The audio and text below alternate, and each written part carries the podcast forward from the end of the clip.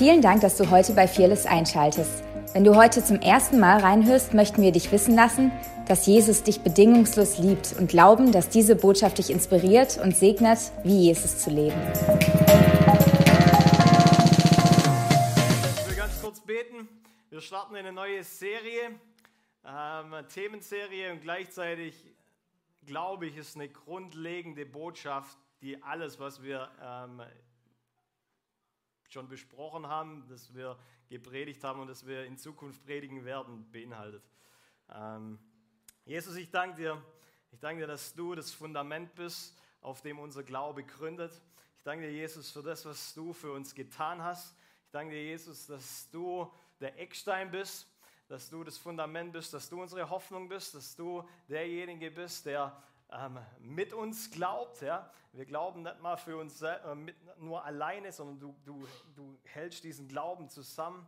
Ich danke dir, Jesus, dass deine Gnade jeden Tag neu ist und dass du mit uns bist, Jesus. Und verändere uns in dein Angesicht. Amen. So, ihr Lieben, Hoffnung. Ähm, Hoffnung ist ein Riesenthema. Äh, ich hoffe, du hast Hoffnung in deinem Leben. Ähm, ich hoffe, nach der Botschaft hast du immer noch Hoffnung in deinem Leben. Ähm, ich hoffe, ich kann dich ein bisschen ermutigen und gleichzeitig herausfordern, weil ich glaube, die Hoffnung an sich ist nicht das Problem. Das ist entscheidend, in was ich hoffe. Und ich möchte heute ein bisschen darüber natürlich reden, in was hoffen wir, in was ist unsere Hoffnung verankert, weil ich glaube, das ist wichtiger als die Hoffnung selber. Und weiß nicht, wie es euch geht, wenn ihr solche Lieder singt, dass Jesus bald wiederkommen wird, dass Jesus wiederkommen soll. Ähm, du sollst ja auch solche Dinge mit ganzem Herzen irgendwo singen. Ähm, ich weiß nicht, wie es euch da geht. Also, wenn man so singt, hey, Jesus, komm wieder, komm wieder, komm wieder. Ähm, das bedeutet ja, ich bin irgendwo im Frieden mit mir selber, dass der König der Könige, der Richter kommt und ähm, mich zu sich nimmt und ich dann quasi bei ihm einkehren darf. Ich habe diese Woche was Erstaunliches erlebt. Ähm, das erlebt man nicht jeden Tag. Und zwar kam jemand auf mich zu, den ich mega schätze. Und äh, wir haben so ein bisschen darüber geredet, über Jesus. Und dann sagt er, ja, ähm, ein guter Freund und Theologe von ihm, der weiß ganz genau, wenn Jesus wiederkommen wird. Na, natürlich in meinem Kopf, das haben schon viele gedacht. Ähm, haben schon viele prophezeit und so weiter. Es gibt ganze Bücher darüber, dass Jesus an dem und dem Datum kommen sollte. Ähm, dann kam er nicht, dann hat man das nächste Buch geschrieben. Ähm, aber nicht mal Jesus weiß ja, wann er wiederkommt. So, das ist so das Hauptargument, das man dann bringt. Das habe ich auch gebracht. Aber tatsächlich, wir feiern ja jetzt, ähm, gestern war das neue Jahr ähm, im Judentum und tatsächlich glaubten viele, dass ähm, Jesus gestern wiederkam. Ähm, auch diese Person hat gesagt, ja, Jesus kommt wieder und er kommt am Samstag, also gestern. Ähm, er ist noch nicht gekommen, weil ich bin auf jeden Fall noch da. Aber wir sind noch da. Und ich habe zu ihm gesagt, ich wette 1000 Euro, dass Jesus nicht kommt am Samstag. Und der hat, der hat mich angeguckt und hat gesagt, ah, was, wie krass bist denn du drauf? Und dann habe ich zu ihm gesagt, weißt du was, ich kann es ja ganz kann, ich kann 50.000 Euro darauf wetten. Warum? Weil wenn Jesus wiederkommt, muss ich es dir nicht zurückzahlen. Und wenn er kommt, dann musst du mir das schuldig. so, der Pastor ist klug. Na, auf jeden Fall. Ich habe nichts gewonnen. Der hat, leider hat er gedacht, das wäre ein Joke gewesen. Aber Jesus kam nicht wieder. Und ich muss trotzdem sagen, gestern, also nee, vorgestern, Freitag auf Samstag, habe ich mir kurz überlegt, so, Okay, wenn, wenn Jesus morgen wiederkommt, hey, wie es meinem Herz? Ist da alles okay? Muss ich noch irgendwelche Sachen richtig, richtig machen, vergeben oder sonst irgendwas? Ich habe gemerkt, wie da so was Religiöses aufstehen will. So, hey, okay, du musst noch irgendwie Gott, äh, Gottes Recht machen, damit du in die Tür reinkommst. Äh, und gleichzeitig steht aber auch was auf, das wunderschön ist, weil ich will rein vor ihm sein. Und ich weiß nicht, wie es euch da so geht. Deswegen frage ich ganz ehrlich, weil wir hoffen uns ja diese Wiederkunft von Jesus. Wir hoffen uns, dass er wiederkommt und dass er seine Braut ähm, ja, heiratet. Ja? Und dass diese Braut, die wird makellos sein. Und deswegen ist natürlich meine Frage, hey, okay, wie stehst du mit Gott? Wie ist dein Herz da drin? Wir können nach außen hin die tollsten Dinge tun für Gott, selbst für Gott, aber irgendwo innerlich ganz weit von ihm weg sein. Und deswegen ist es meine allererste Frage, weil wir das heute gesungen haben. Natürlich, weil es irgendwie auf mich zukam, äh, bis gestern. Und, ähm, nee, Spaß.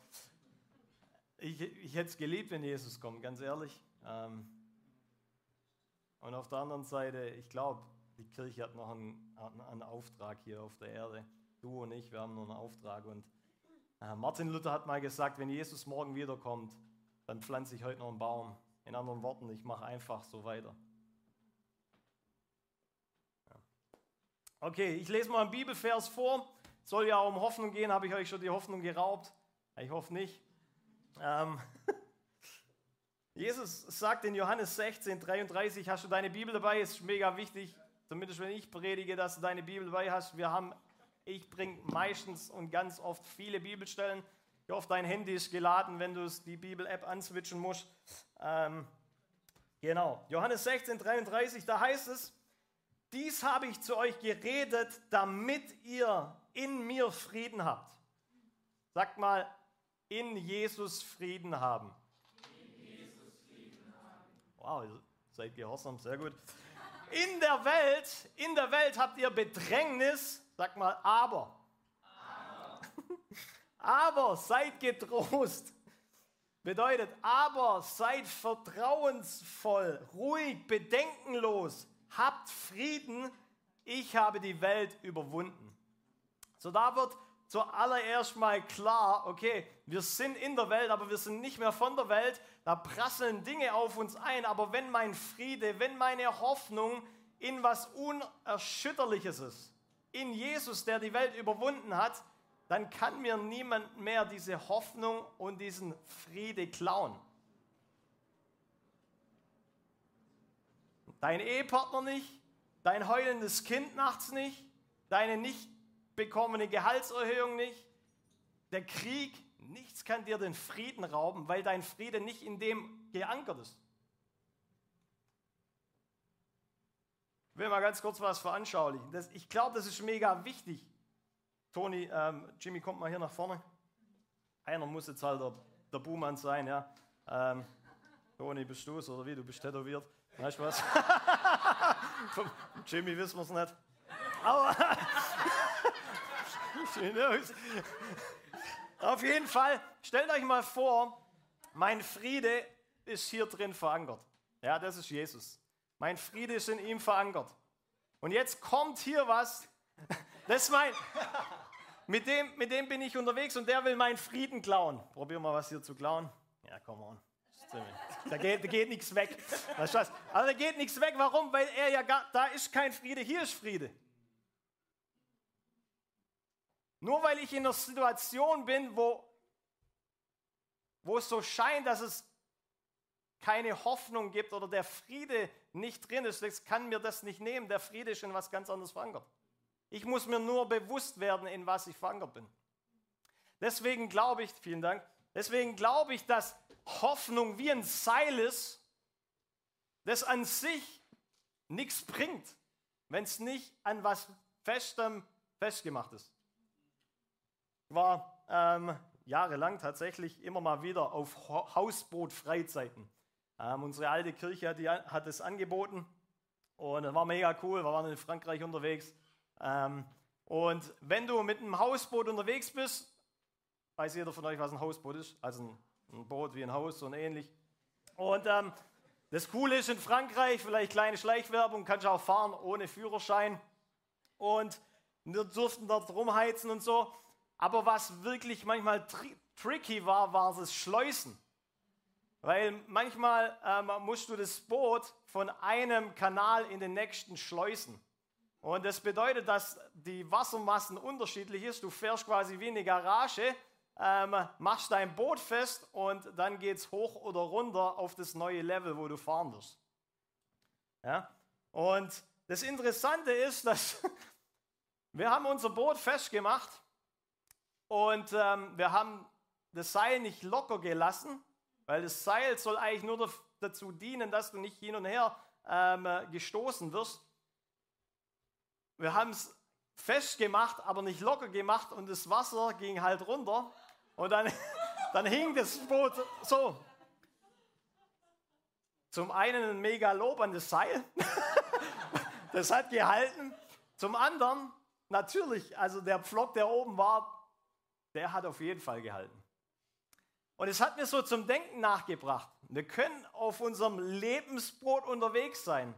Die Frage ist, also je nach Season, wie wir halt gerade so unterwegs sind, an was ist unser Seil fest? Und manchmal muss man ein bisschen die Spannung rauslassen. Und, ähm, aber manchmal ist einfach wichtig, hey, bin ich, bin ich connected? Ist, ist es dran? Ansonsten, entweder steht dann mein Lebensboot so oder es steht da unten und das Wasser kommt. Also wie auch immer das Szenario weitergeht, die, die Frage ist, bin ich verankert? Bin ich connected mit was? Und das ist so meine Hauptfrage heute Morgen, weil ich wirklich glaube, da können wir mal die erste Folie hinhauen, dass die Hoffnungslosigkeit über ein Problem schlimmer ist als das Problem selber. Das hat mal Steve Backlund gesagt, der kommt ja auch bald. Und ich habe noch ähm, hinzugefügt, haben die Probleme Einfluss auf meinen Glauben oder beeinflusst mein Glauben meine Probleme? Weil das ist nämlich genau die Sache. Habe ich Hoffnung, habe ich Glauben, selbst in hoffnungslosen Zeiten, selbst für einen Umstand, der hoffnungslos scheint, oder beeinflusst mich die Hoffnungslosigkeit über das Problem?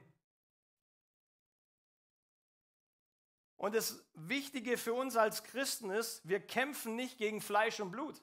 Wir kämpfen nicht mal gegen den Umstand, sondern wir kämpfen gegen Vernünfteleien, gegen Gedanken, die der Feind bringt.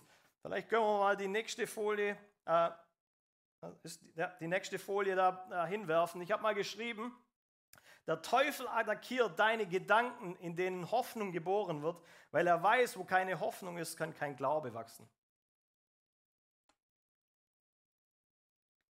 Und das ist, das ist tatsächlich unser täglicher Kampf. Und ich habe die Botschaft heute mal betitelt mit die Grundlagen des Him für himmlische Hoffnung. Weil mir ist wichtig, dass wir nicht Hoffnung in irgendwas haben, sondern himmlische Hoffnung haben. Himmlische Hoffnung in Jesus, in ein unerschütterliches Reich, in ihn. Er ist, ein, er ist nicht nur ein Ort, er ist eine Person. Somit ist nicht mal der Himmel meine Hoffnung, sondern Jesus.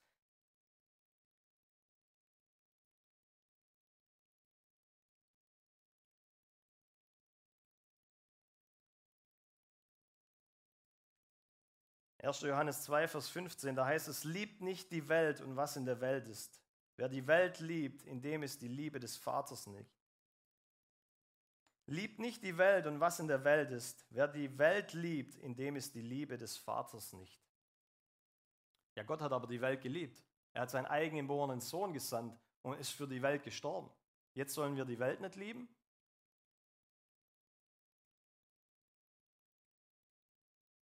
Gott liebt die Welt, aber er hasst den Geist von der Welt. Weil der Geist von der Welt, der ist so egozentrisch, so ich-bezogen. Ich, ich, ich, ich, ich, ich, ich. Und eigentlich ist es eine Herrschaftsfrage, ein Vertrauensproblem. Wenn dir irgendwas den Frieden glauben, glauben, äh, rauben kann, dann ist es eine Herrschaftsfrage.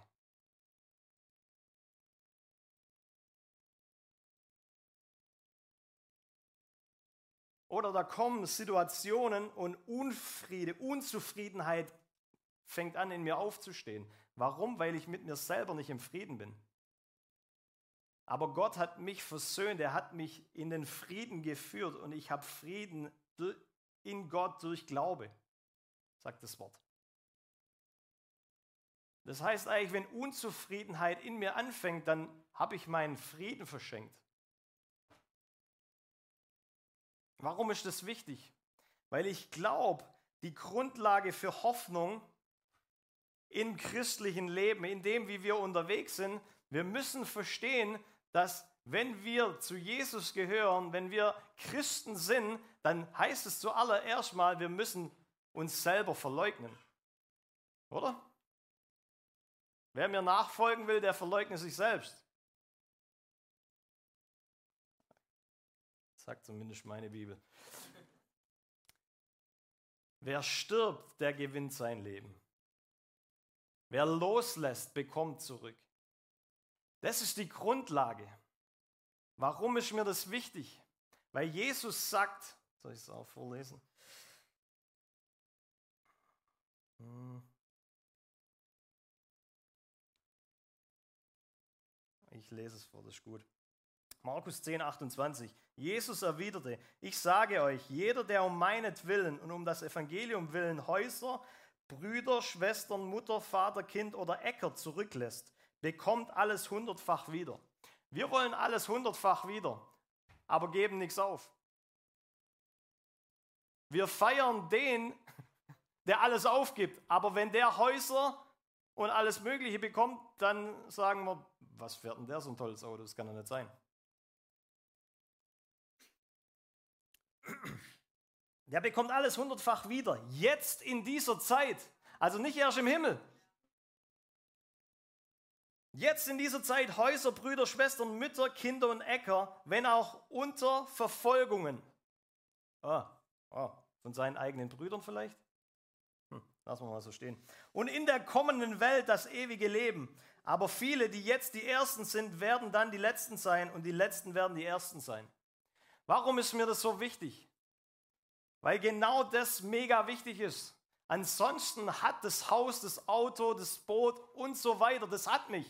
Aber wenn ich zuallererst realisiere, ich bin, also ich lege mich nieder, ich sterbe, ich verleugne mich selbst, dann kann Haus, Boot und so weiter kommen um seines Namens willen, aber es, es hat mich nicht mehr. In anderen Worten, wenn alles Gute kommt, auf das ich gehofft habe, ist immer noch die Frage, ist das, worauf ich gehofft habe, meine Antwort oder dem, der eigentlich das mir gegeben hat. Weil ansonsten kannst du auf was hoffen, wenn du es bekommst, wird es ein Götze.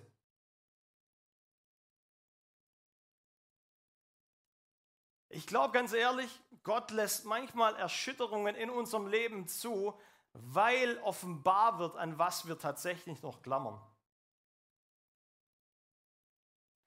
Und das passiert ganz viel natürlich, wenn wir in unserem Secret Place vor Gott sind und ihn anschauen, weil was passiert da? Ich lerne ihn kennen. Ich lerne ihn, ich lerne seine Güte kennen, ich lerne sein Vertrauen kennen und was passiert? Ich, ich werde frei von Sorge, weil die Offenbarung der Güte Gottes offenbart, wo mein Hoffnungslevel tatsächlich ist. Wenn ich verstanden habe, wie gut er ist, dann fange ich nicht mehr an, daran zu zweifeln, ob er mit mir ans Ziel kommt.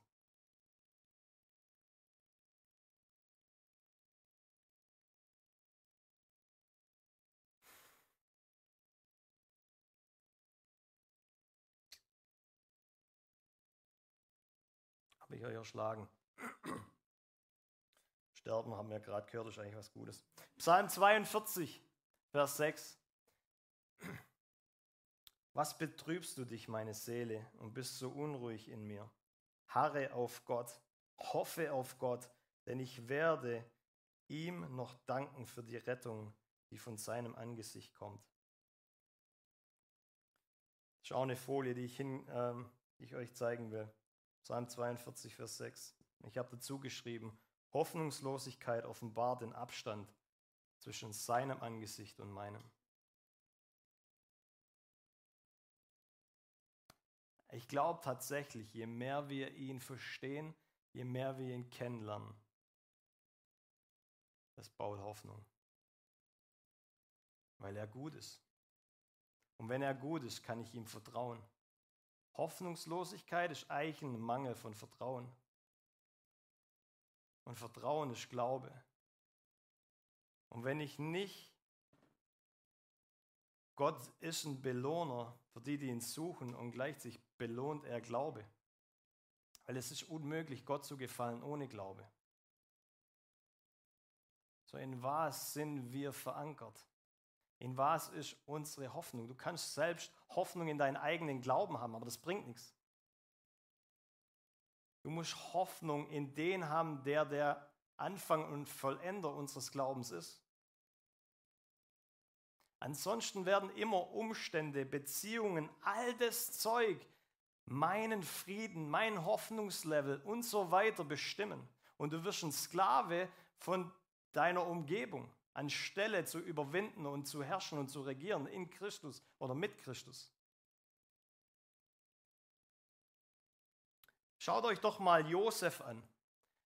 Im Englischen gibt es ein cooles Wort für Zeugnis, weil wir feiern alle coole Zeugnisse. Testimony heißt es.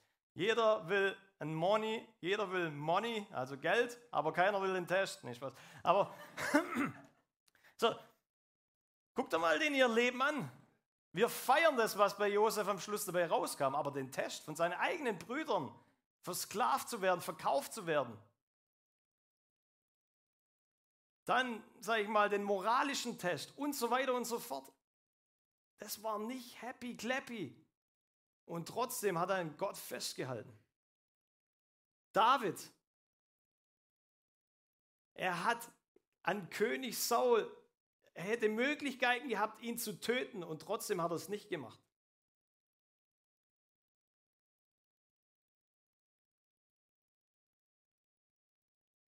In was ist meine Hoffnung? Oh, jetzt, jetzt kann ich ihn töten, damit ich endlich die Verheißung bekommt, die über meinem Leben schon 20 Jahre gesprochen wurde. Jetzt habe ich endlich die Möglichkeit. Aber für was entscheidet er sich? Nee. Demut. Ich diene dem. Weil ich weiß, nicht in meinem Akt irgendwas zu tun, ist meine Berufung, sondern der, der es mir nachher gibt. Der Geber meiner Berufung. Und ich, das, ist, das ist wichtig, Leute. Mega wichtig. Ansonsten, wenn Dinge nicht laufen, da steht Eifersucht hoch, da kommt Eifersucht. Sachen, die uns, das, was Christus in uns und für uns ist, das will geraubt werden. Und der Feind kommt immer und erzählt dir, du hast noch Mangel. Da ist noch Mangel in deinem Leben. So, ich lese nochmal ein bisschen härterer Vers vor. Ich liebe es, dass die Bibel so klar ist. es ist wichtig, dass wir das lernen und dass wir das lesen. Weil was wir hier nicht wollen bei Fearless ist ein großer Raum mit ganz vielen Menschen, die aber von jeder Woge hin und her getrieben werden, sondern von vielen Menschen, die gegründet und verwurzelt sind im Wort. Weil ganz ehrlich, ich kann euch nicht versprechen, was in der Zukunft kommt. Niemand. Wir können die Zukunft nicht kontrollieren. Aber ich kann verankert sein in dem, der die Zukunft hält. Der ist Jesus. Für die, die gerade gefragt haben, wer das ist. 2. Korinther 4, 16 bis 2. Korinther 5, Vers 10. Das sind ein paar Verse, aber, und das ist wichtig, damit wir das so ein bisschen eine Grundlage zu legen. Das sind also Gründe, weshalb wir uns nicht entmutigen lassen. Come on, wenn ich nicht entmutigt bin, habe ich Hoffnung, habe ich Freude, oder? Jakobus sagt sogar, freut euch in allen Umständen, freut euch in allen Ver Versuchungen. Wie ist das möglich? Äh, tatsächlich ist es unmöglich aus eigener Kraft. Aber wenn du verankert bist in ihm, ah, da kannst du selbst im Umstand tanzen. Und das muss die Welt, äh, das muss die, die, die westliche Kirche muss das neu lernen, Leute. Wir müssen das lernen. Weil manchmal habe ich so das Gefühl, die Sachen, da wo Verfolgung passiert, die haben das verstanden. Aber wir, wir, wir stoßen uns hin und her und das, jetzt predige mal ein Evangelium, dass es mir gut geht. Dir geht's gut, wenn, deine, wenn, wenn du selber nicht in dir verwurzelt bist. Und somit Herrschaft und alles abgegeben hat, weil dann kannst du dir niemand mehr klauen. Alright. Das sind also die Gründe, weshalb wir uns nicht entmutigen lassen. Mögen auch die Kräfte unseres äußeren Menschen aufgerieben werden, unser innerer Mensch wird Tag für Tag erneuert. Denn die Nöte, die wir jetzt durchmachen, sind nur eine kleine Last und gehen bald vorüber. Ah, vielleicht muss es auch einer mal hören. Und sie bringen uns etwas, was von unvergleichlich viel größerem Gewicht ist. Eine unvorstellbare und alles überragende Herrlichkeit, die nie vergeht. Wir richten unseren Blick nämlich nicht auf das, was wir sehen, sondern auf das, was jetzt noch unsichtbar ist. Denn das Sichtbare ist vergänglich, aber das Unsichtbare ist ewig. Wow. So gleicht zum Beispiel der Körper, in dem wir hier auf der Erde leben, einem Zelt, das eines Tages abgebrochen wird. Doch wir wissen, wenn das geschieht, wartet auf uns ein Bauwerk, das nicht von Menschenhand errichtet ist, sondern von Gott, ein ewiges Haus im Himmel. Oh, Leute, wenn wir das verstehen, meine Identität ist nicht in dem physischen Sack Körper. Der vergeht. Will ich hübsch aussehen? Ja, das kreide ich niemand an. Okay, dusch auch und all die Dinge, mach das bitte, ja. Also das kannst du auch als Nächstenliebe sehen. Aber das hier, das ist nur, was dein Geist ein Stück weit ausdrückt. Dein Geist ist das, was du mal mitnimmst. Wir schauen nicht auf das hier, sondern auf was Unsichtbares. Vielleicht ist das unser Hauptproblem. Vielleicht ist unser Problem, warum wir so oft enttäuscht werden, so hoffnungslos sind, weil wir so temporär unsere Augen auf das haben, was sichtbar ist und nicht auf das Unsichtbare. In unserem irdischen Zelt seufzen wir, weil wir uns nach der Wohnung sehnen, die aus dem Himmel stammt. Und am liebsten würden wir den neuen Körper wie ein Gewand direkt über den alten anziehen. Klar, weil dann muss nichts sterben. Aber es geht nicht. Denn nur dann, wenn wir den neuen Körper angezogen haben, werden wir nicht un unbekleidet dastehen. Ja, solange wir noch in unserem irdischen Zelt wohnen, wo so vieles uns bedrückt, seufzen wir voller Sehnsucht denn wir möchten den jetzigen Körper am liebsten gar nicht erst ablegen müssen, sondern den künftigen unmittelbar darüber anziehen. Auf diese Weise würde das, was sterblich ist, sozusagen vom Leben verschlungen. Gott selbst hat uns auf dieses neue Leben vorbereitet, indem er uns seinen Geist als Unterpfand und Anzahlung gegeben hat. Ich habe das vor, vor ein paar Tagen mal auf Social Media gepostet, weil mich immer wieder Leute fragen, Herr Steve, woher weißt du, wie kannst du so sicher sein, wie der Himmel mal sein wird? Hier, ich habe den Heiligen Geist als Vorbezahlung bekommen auf das, was mal werden wird. Leute, was wir jetzt mit dem Heiligen Geist haben, das ist doch schon cool. Aber was mal noch kommen wird, ist noch viel größer. Und wenn ich das verstehe und jetzt mit dem Heiligen Geist schon Beziehung habe, Junge, wie krass wird es erst später?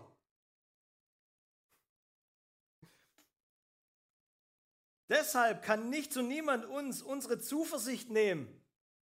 Wer kann sie dir nehmen? Niemand, nichts und niemand. Nichts und niemand. Also nicht nur niemand, sondern nichts und niemand. Krass, Mann, ey. Wow, ich liebe die Bibel. Wir wissen zwar, solange dieser Körper noch unser Zuhause ist, sind wir fern vom Herrn. Denn unser Leben hier auf der Erde ist ein Leben des Glaubens, noch nicht ein Leben des Schauens. Und doch sind wir voller Zuversicht und unser größter Wunsch ist, das Zuhause unseres irdischen Körpers verlassen zu dürfen und für immer daheim beim Herrn zu sein. Daher haben wir auch nur ein Ziel, so zu leben, dass er, dass er Freude an uns hat. Ja, gleich, ob wir schon bei ihm zu Hause oder hier in der Fremde sind. Denn wir alle müssen einmal vor dem Richterstuhl vor Christus erscheinen, wo alles offenbar wird.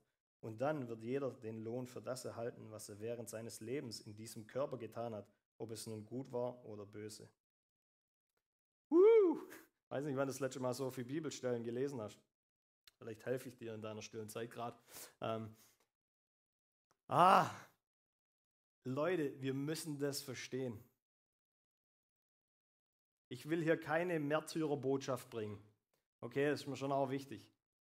Aber in was unsere Hoffnung gegründet ist, ist so wichtig.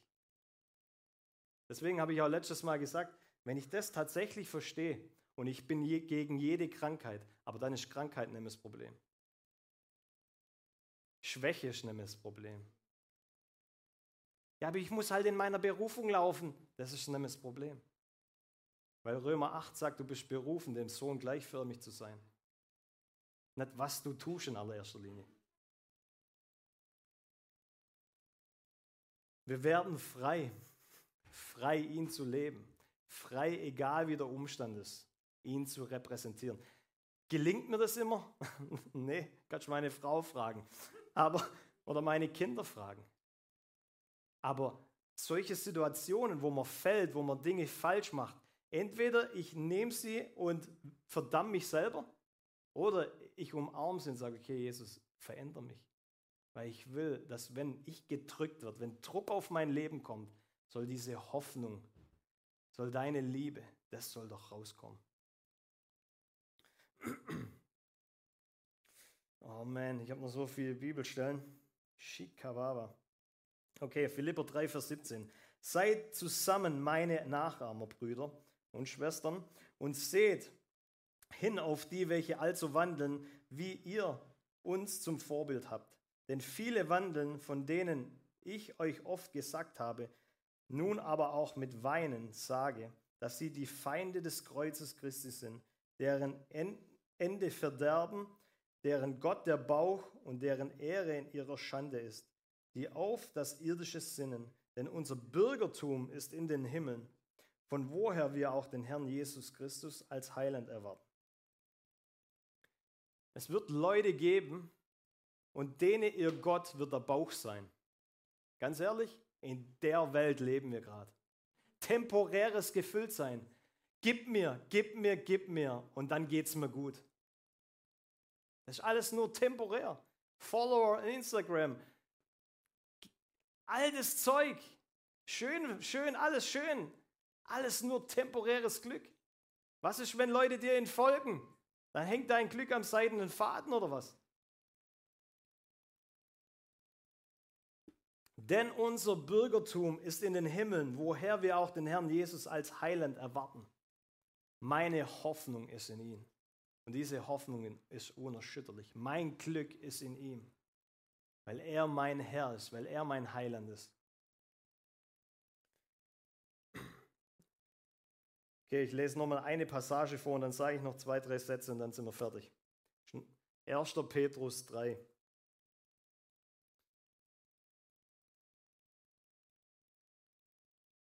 Sagst vielleicht, was hat das mit Hoffnung zu tun?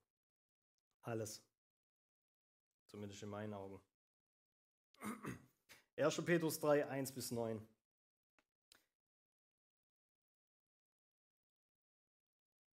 Gepriesen sei Gott, der Vater unseres Herrn Jesus Christus. In seinem großen Erbarmen hat er uns durch die Auferstehung Jesu Christi von den Toten ein neues Leben geschenkt. Wir sind von neuem geboren und haben jetzt eine sichere Hoffnung. Sag mal, sichere Hoffnung. Ihr klingt sehr sicher. Sag's mal nochmal. Sichere Hoffnung. Come on. Ist keine Trick-Question so. Die Aussicht auf ein unvergängliches und makelloses Erbe, das nie seinen Wert verlieren wird. Wow. Das ist deine Hoffnung. Soll ich es nochmal lesen? Die Aussicht auf ein unvergängliches und makelloses Erbe, das nie seinen Wert verlieren wird. Gott hält es im Himmel für euch bereit und wird euch, die ihr glaubt, durch seine Macht bewahren, bis das Ende der Zeit gekommen ist und der Tag der Rettung anbricht. Dann wird das Heil in seinem ganzen Umfang sichtbar werden. Ihr habt also allen Grund, euch zu freuen und zu jubeln, auch wenn ihr jetzt, auch wenn ihr jetzt nach Gottes Plan für eine kurze Zeit Prüfungen verschiedenster Art durchmachen müsst und manches Schwere erleidet. Ich finde es ja krass, dass da steht, auch wenn ihr jetzt müsst, also man muss es nicht, aber wenn ihr es müsst, also könnte sein. Nicht jeder, bei jedem passiert es gleich. Aber wenn es kommt, freu dich. Das ist das Paradoxe. Weil ich weiß, was dabei rauskommt, ist was Wunderschönes. Weiß, es ist so gegen jede menschliche Vernunft, das, was ich predige. Aber Leute, das ist das, was Jesus gelebt hat. Das ist das, was ihn ans Kreuz mit Freude gingen ließ, weil er gesehen hat, du bist die Freude, für den es sich lohnt zu sterben. Er hatte eine Hoffnung. Wir sagen ganz oft im Training, Hoffnung gibt Schmerz, ein Purpose, ein Ziel.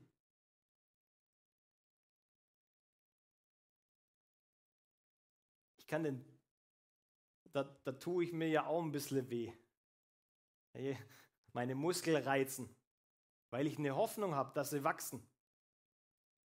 Warum ist es so schlimm, wenn ich in einer Wachstumsschule bin mit dem Herrn und da Sachen hochkommen, die schmerzen? Im Fitnessstudio ist es okay.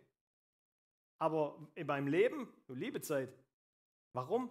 Im Fitnessstudio habe ich die Kontrolle über die Gewichte. Ein Satz geht noch, komm, komm, außer du hast einen Trainingspartner dabei, der dir richtig einheizt. Aber ansonsten, aber in, mit deinem Glauben da hast du einfach nicht mehr die Kontrolle. Oder du kannst sie nehmen, aber dann wird es nicht so schön für dich. Okay, denn, denn diese Prüfungen geben euch Gelegenheit, euch in eurem Glauben zu bewähren. Und hier ist was ganz, ganz, ganz Wichtiges.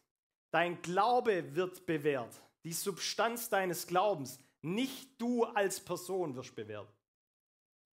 Du bist heilig, gerecht, makellos. Aber die Substanz deines Glaubens, worin dein Glaube ist, der wird bewährt. Nicht du als Person, sondern dein Glaube. Ich habe euch wahrscheinlich schon vor 58 Ecken verloren. Aber das ist wichtig. Ansonsten versuchen wir wieder an uns rumzudoktern. Denn diese Prüfungen geben euch Gelegenheit, euch in eurem Glauben zu bewähren. Genauso wie das Vergängliche Gold im Feuer des Schmelzofen gereinigt wird, muss auch euer Glaube, der ja unverglichen viel wertvoller ist, auf seine Echtheit geprüft werden. Und wenn dann Jesus Christus in seiner Herrlichkeit erscheint, wird eure äh, Standhaftigkeit euch Lob, Ruhm und Ehre einbringen. Bisher habt ihr Jesus nicht mit seinen mit eigenen Augen gesehen und trotzdem liebt ihr ihn. Ihr vertraut ihm auch wenn ihr, auch wenn ihr ihn vorläufig noch nicht sehen könnt. Daher erfüllt euch schon jetzt eine überschwängliche, überwältigende, jubelnde Freude, eine Freude, die die künftige Herrlichkeit widerspiegelt. Denn ihr wisst, dass ihr das Ziel eures Glaubens erreichen werdet, eine endgültige Rettung. Wow. Okay. Meine letzte Folie die gibt zwei Grundlagen für die damaligen Christen. Die hatten nur zwei. Zwei Grundlagen für Hoffnung. Und das war zum einen das Werk vom Kreuz und das andere, dass Jesus wiederkommt.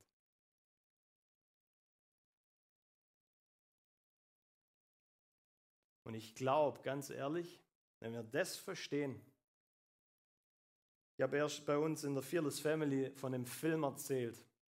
Ähm, äh, der heißt Sheep, Sheeps Amongst Wolves, also Schafe unter Wölfen. Da geht es um die Verfolgung im Iran. Und wir waren ja auf einem Missionseinsatz, äh, wo wir iranischen Gläubigen geholfen haben und türkischen Gläubigen. Und eine Passage, ah, die hat mich so getroffen, weil da geht es um eine Frau, und die wird interviewt. Man sieht ihr Gesicht nicht. Und sie interviewen sie und fragen sie, wie geht's dir, wenn du weißt, dass jederzeit Vergewaltiger und so weiter kommen?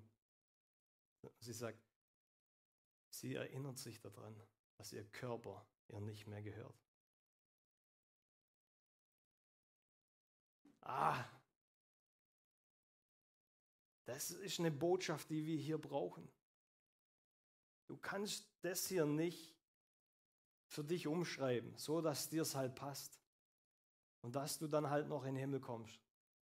Das hier ist Transformation. Es hat die Möglichkeit, durch den Heiligen Geist dir Gnade zu geben, wie Jesus zu leben. Aber Jesus hat einen Weg gewählt, der ist nicht irdisch zu begreifen, weil der Geist der Welt wird dir sagen, Gott liebt dich nur, wenn er deine Umstände ändert. Und will er deine Umstände ändern? Ja. Ja.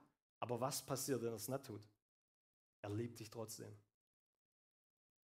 Und das ist das, wo wir fest verankert sein müssen. Da muss meine Hoffnung drin sein. Egal, wann Jesus wiederkommt, egal, ob ich meine Gehaltserhöhung bekomme, egal, ob ich fünfmal in Urlaub kann oder halt nur einmal. Ich vergleiche mich nicht, weil Vergleichen raubt meinen Frieden. Ich bin dankbar in dem, wo ich mit Gott stehe. Mir ist egal, ob der andere die Bonusse bekommt oder nicht. Die bringen meinen Glauben nicht zum Wanken. Weil ich weiß, wenn ich mein Leben niederlege, dann kommt automatisch Segen. Und ganz ehrlich, wann? Auch das ist ein Warten, ein Ausharren und, und ein Okay sein. Weil ganz ehrlich, wir lieben Verheißungen. Wir haben, das hier ist ein prophetisches Haus. Wir lieben prophetische Worte über unserem Leben. Die Leute, die in Hebräer 11 stehen, die haben hoffnungsvoll gewartet. Und manche haben die Verheißung bekommen und manche nicht. So, die Frage ist, in was ist meine Hoffnung? In der Verheißung oder in dem, der sie mir gibt? Weil dann ist es egal, ob sie kommt oder nicht, es ändert nichts an seinem Wesen. Er ist immer noch gut. Er ist immer noch souverän. Er ist immer noch mein Herr. Und wenn die Umstände sich nicht ändern und auch wenn ich möchte, dass sie sich ändern, aber wenn sie, nicht, sie sich nicht ändern, dann habe ich jetzt Grund, Christus zu manifestieren und scheinen zu lassen.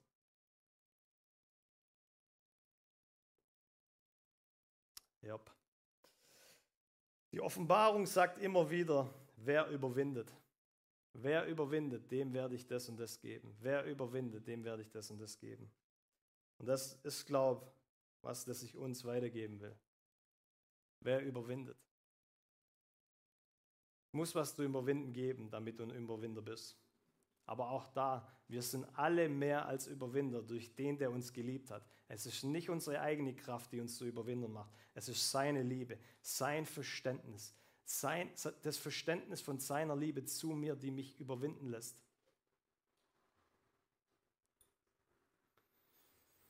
Jesus, ich ich danke dir. Danke dir, dass du unsere Hoffnung bist.